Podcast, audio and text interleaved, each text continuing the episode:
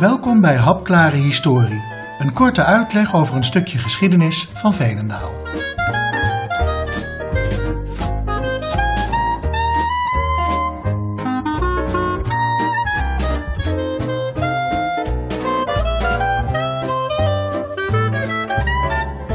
Op de maandag die het dichtst bij 17 september ligt, vieren we Lampengietersavond. Een typisch Veenendaals feest. Maar hoe oud is het eigenlijk? En waar komt het eigenlijk vandaan? Over die twee vragen zijn de meningen al jaren verdeeld.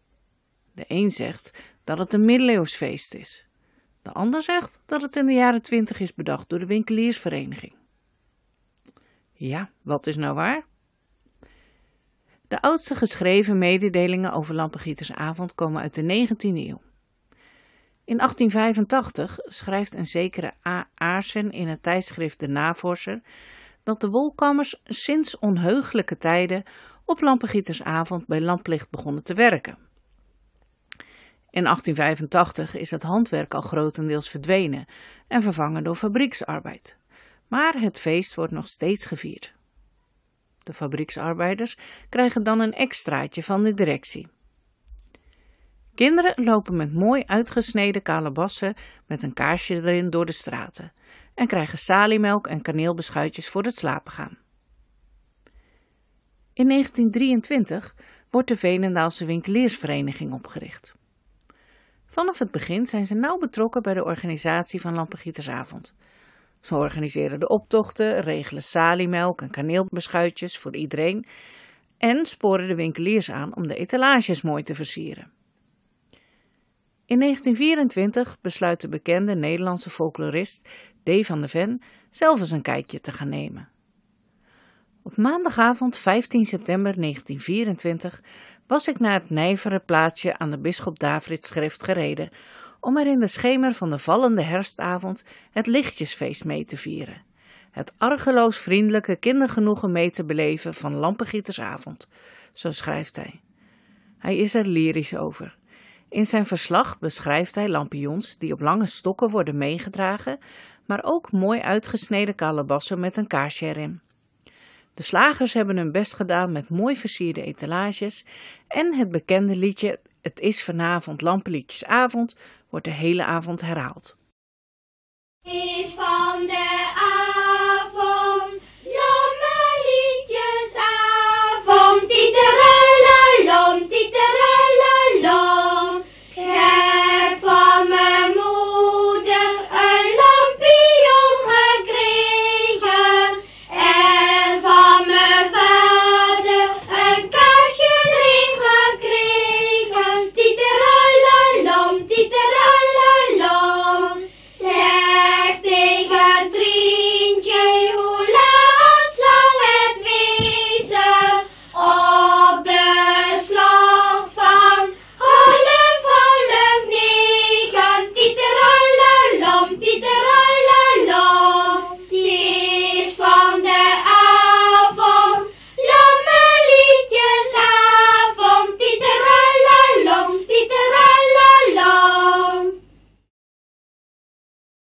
Dat was een opname van het bekende Lampengietersliedje. Het komt uit de Nederlandse Liederenbank van het Meertens Instituut en is opgenomen in 1954 onder leiding van Adriaan P. de Kleuver, een plaatselijke amateurhistoricus die veel heeft geschreven over de herkomst van het feest. Hij herkent een aantal elementen in het feest. Het eerste element dat hij erin ziet is de oude menselijke behoefte om seizoensovergangen te markeren. Al in Germaanse tijden werden dit soort overgangen van licht naar donker en omgekeerd gevierd. In Germaanse tijden zullen er in de omgeving van wat nu Veenendaal is, maar weinig mensen gewoond hebben. Maar dat soort gebruiken blijven bestaan, ook met de komst van het christendom. In de katholieke kerk zijn er een aantal heiligen met feestdagen in september, die allemaal te maken hebben met het einde van de zomer. In het Belgische Brugge vierde men Sint Gilles op 1 september. In de Duitse streek Westfalen viert men Sint Lambertus op 17 september. En dan heb je ook nog Sint Michael op 29 september. Veenendaal was in de pakweg eerste 50 jaar van het bestaan door en door katholiek. Dus de Veenendalers kenden die heilige dagen wel. En dat komen we in de stukken ook wel tegen. Zo was Sint Michael de start van een nieuw boekjaar voor het Veenraadschap. In het verleden werd wel eens gezegd dat Gilbert van Schoonbeke met zijn Vlaamse arbeiders het feest van Sint Gilles meegenomen zou hebben. Maar van die Vlaamse arbeiders is in de archieven helemaal niets terug te vinden. Een andere theorie is dat er in de 17e en 18e eeuw veel Duitse arbeiders naar Veenendaal kwamen, die het feest van Sint Lambertus meebrachten. Lambertus is de beschermheilige van de textielindustrie, met name van de wevers. Zijn heilige dag wordt gevierd op 17 september. En dat viert men onder andere door met lichtjes door de stad te gaan. In de 18e eeuw komen inderdaad een paar Duitse gezinnen naar Venendaal, waaronder de voorouders van de familie van Schuppen van de latere scheepjeswolfabriek. Sint Lambertus heeft dus wel redelijk goede papieren als oorsprong van Lampengietersavond. Maar opnieuw is er in de archieven niets te vinden dat deze theorie ondersteunt. In de loop van de jaren hebben de Venendalers er wel wat eigen tradities bij gemaakt. Niemand weet bijvoorbeeld waar het drinken van saliemelk vandaan komt. Misschien is dat wel typisch Veens. En volgens overlevering was Lampengietersavond ook een moment van grote onzekerheid bij de arbeiders. Met de pet in de hand, als teken van respect, ging je naar de baas. En als hij zei: Nou jongens, maar weer van oude, dan zat het wel goed. Zo niet, zat je als arbeider zonder werk en dat dan het begin van de winter. Relletjes en ongeregeldheden horen ook al heel lang bij Lampengietersavond. Ik vond een berichtje uit de Amerongse krant van 1885 over twee jonge mannen die tijdens Lampengietersavond waren aangehouden voor vechten en messteken. Een paar jaar later kwam er een ander bericht over een paar mannen die zoveel gedronken hadden dat ze zonder kleren langs de kant van de weg belanden in de Zandstraat. Het had ook wel eens ernstiger gevolgen.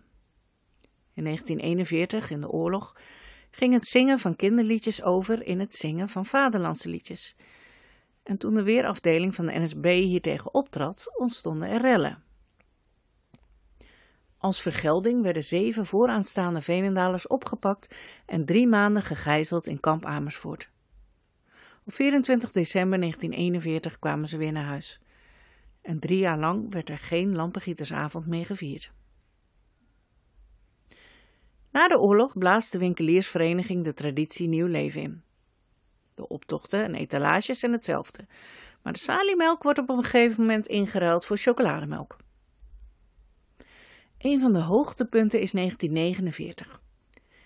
In september van dat jaar viert Veenendaal het 400-jarig bestaan.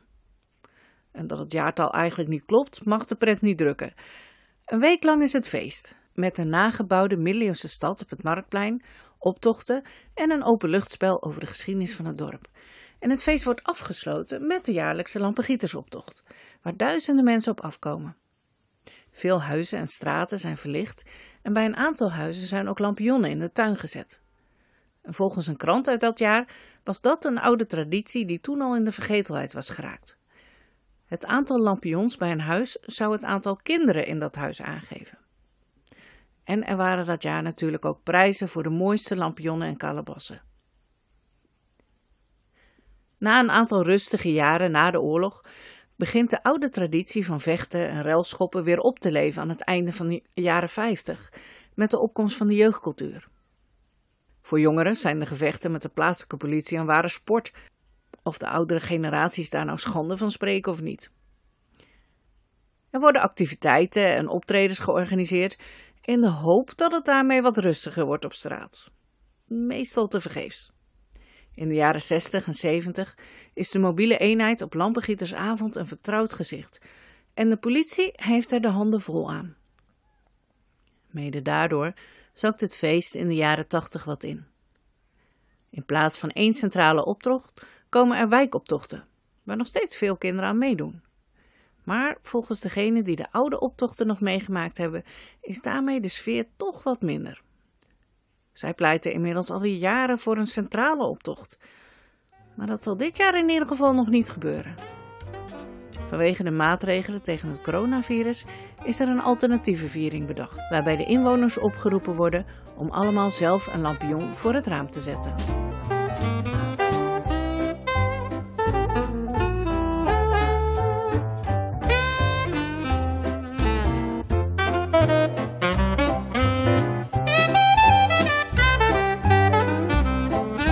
Bedankt voor het luisteren. Wil je meer ontdekken over de geschiedenis van Veenendaal? Ga naar gemeentearchief.veenendaal.nl